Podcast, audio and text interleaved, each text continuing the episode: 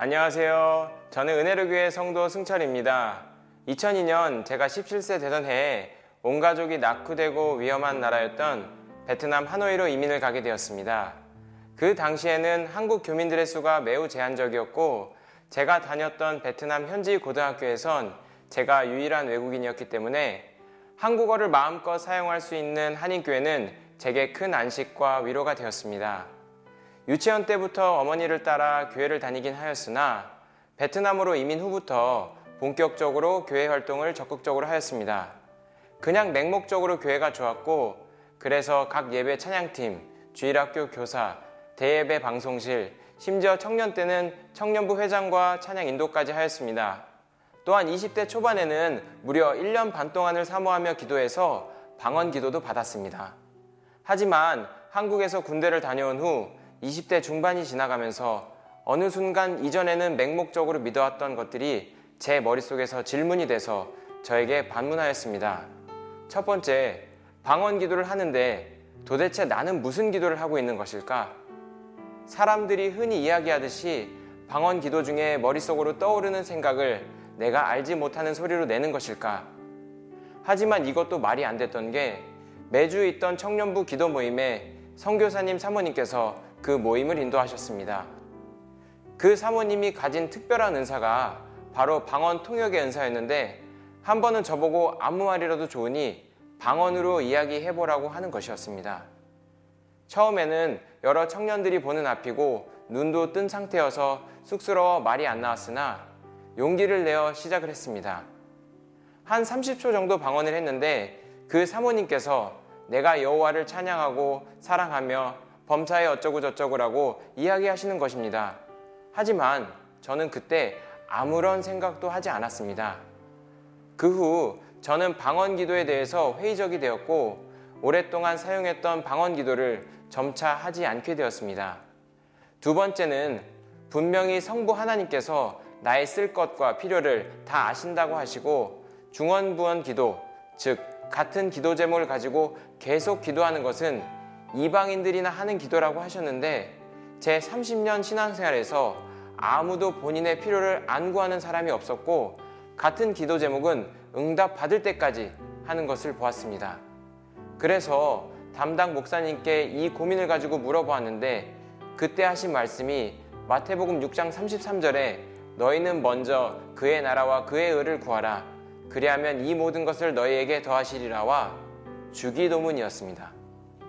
하지만 이것도 그의 나라가 무엇이며 그의 의는 무엇인지 매일 같은 주기도문을 반복하는 것도 너무 힘들고 또 나름 제 생각에 기독교 전파, 나라와 민족, 교회의 부흥이 그의 나라와 그의 뜻이라 생각해서 기도해도 5분을 넘기기 힘들었고 중언부언 기도하지 않기 위해 애를 써도 더 이상 생각나는 것이 없어져 나중에는 정말로 어떻게 해야 할지 알 수가 없었습니다.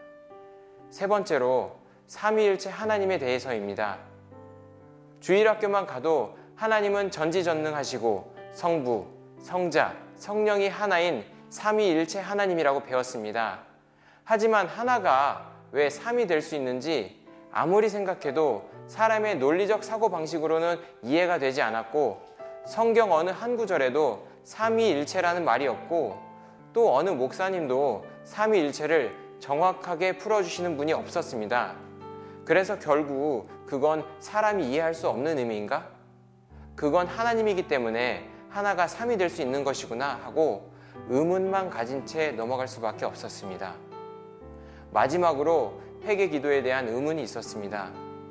청년의 정욕과 제약된 인간의 본성으로 인해 교회를 아무리 열심히 다닌다고 해도 세상 친구들과 어울려 그들과 별반 다를 게 없는 행실, 범죄함, 오히려 나는 예수님 이름으로 또 회개하면 된다고 하는 이상한 자신감으로 인해 그들보다 더한 죄를 저질렀습니다.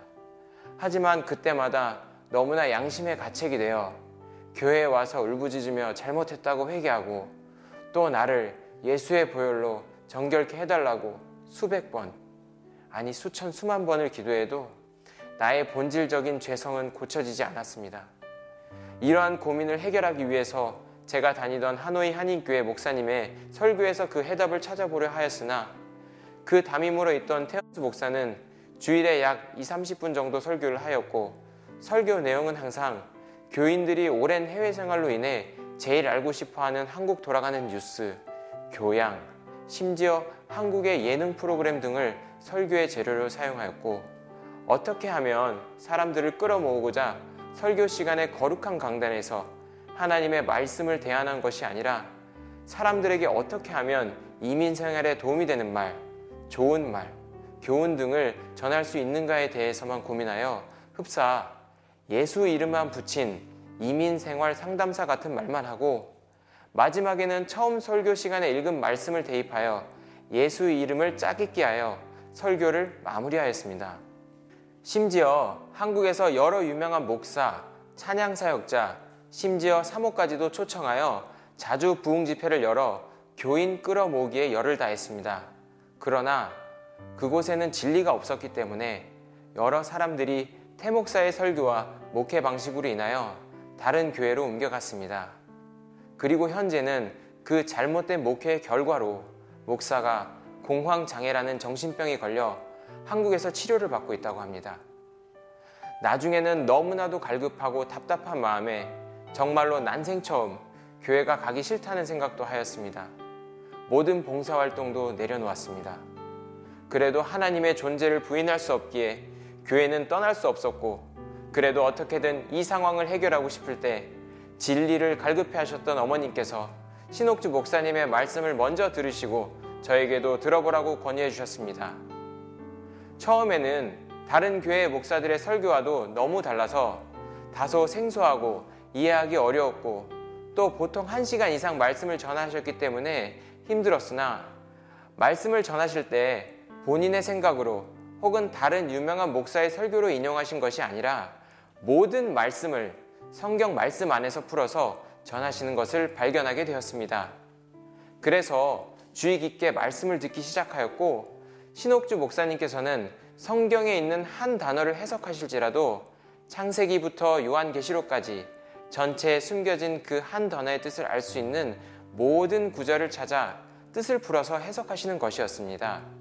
그래서 목사님의 말씀을 들으면 들을수록 다른 목사처럼 한 구절을 가지고 코에 걸면 코걸이, 귀에 걸면 귀걸이 방식의 목사 자신의 해석 방법대로 설교하는 것이 아니라 정말 하나님께서 기록하여 주신 성경의 참뜻, 즉, 참 진리를 말씀을 통하여 선포하신다는 것을 믿게 되었습니다. 신옥주 목사님께서 전 성경 속에 하나님께서 감추어둔 진리를 하나하나씩 풀어 해석해 주시니 하나님이 왜 인간을 창조하셨는지부터 시작하여 사람이 이 땅의 삶을 어떻게 살아야 하는지, 사람이 왜 죄를 짓는지, 죄를 지으면 어떻게 해야 하는지, 또 이 땅의 삶이 끝나면, 즉 육체가 죽으면 어떻게 되는지 등 너무나도 제가 알고 싶었던 것을 성경을 통해 자세히 풀어 말씀해 주셔서 이전에 가지고 있던 문제들의 해답 또한 정확히 알게 되었습니다. 그뿐만 아니라 세상에서 나타나는 징조나 현상들에 대해서도 왜 이런 일이 발생하게 되었는지도 성경 속에서 해답을 찾아서 말씀해 주셨습니다.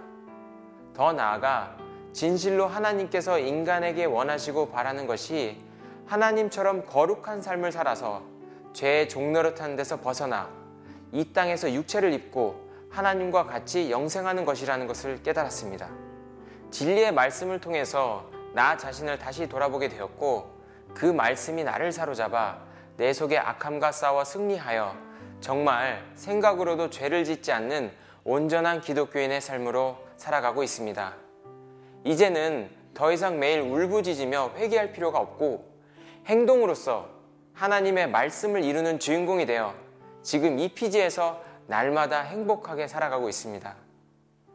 조금 전에 말한 하나님의 명령들을 이루는 것은 앉아서 기도만 하기만 하면 도깨비 방망이처럼 짠 하고 이루어지는 것이 아니라 하나님께서 정하신 때 우리 손으로 아름답지만 황무한 이 땅을 처음부터 일으켜서 그곳에서 죄를 짓지 않고 거룩한 신의 성품에 참여하는 연습을 함으로써 진실로 성경대로 보고 듣고 믿고 행동하는 하나님의 아들들이 되어야 함을 알게 되었습니다.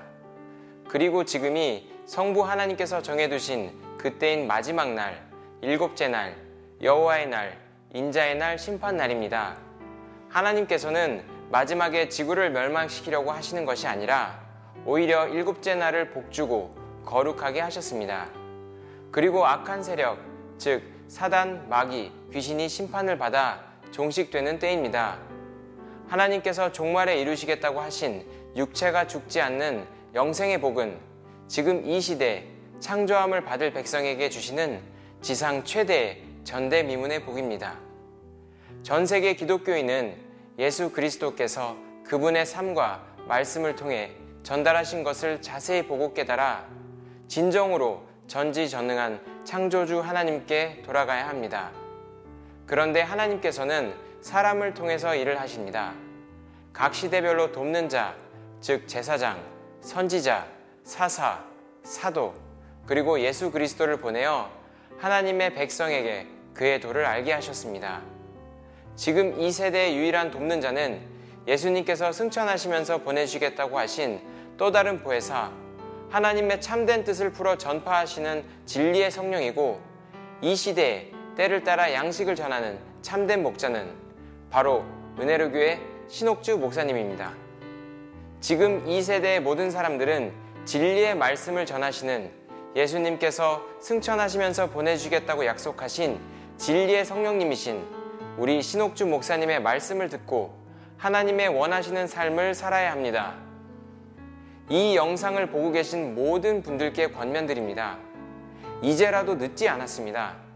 우리 신옥주 목사님의 말씀을 주의 깊게 들어보시고 진리를 깨달아 영혼의 안식함을 얻음과 동시에 하나님의 원대한 계획에 동참하시기를 바랍니다.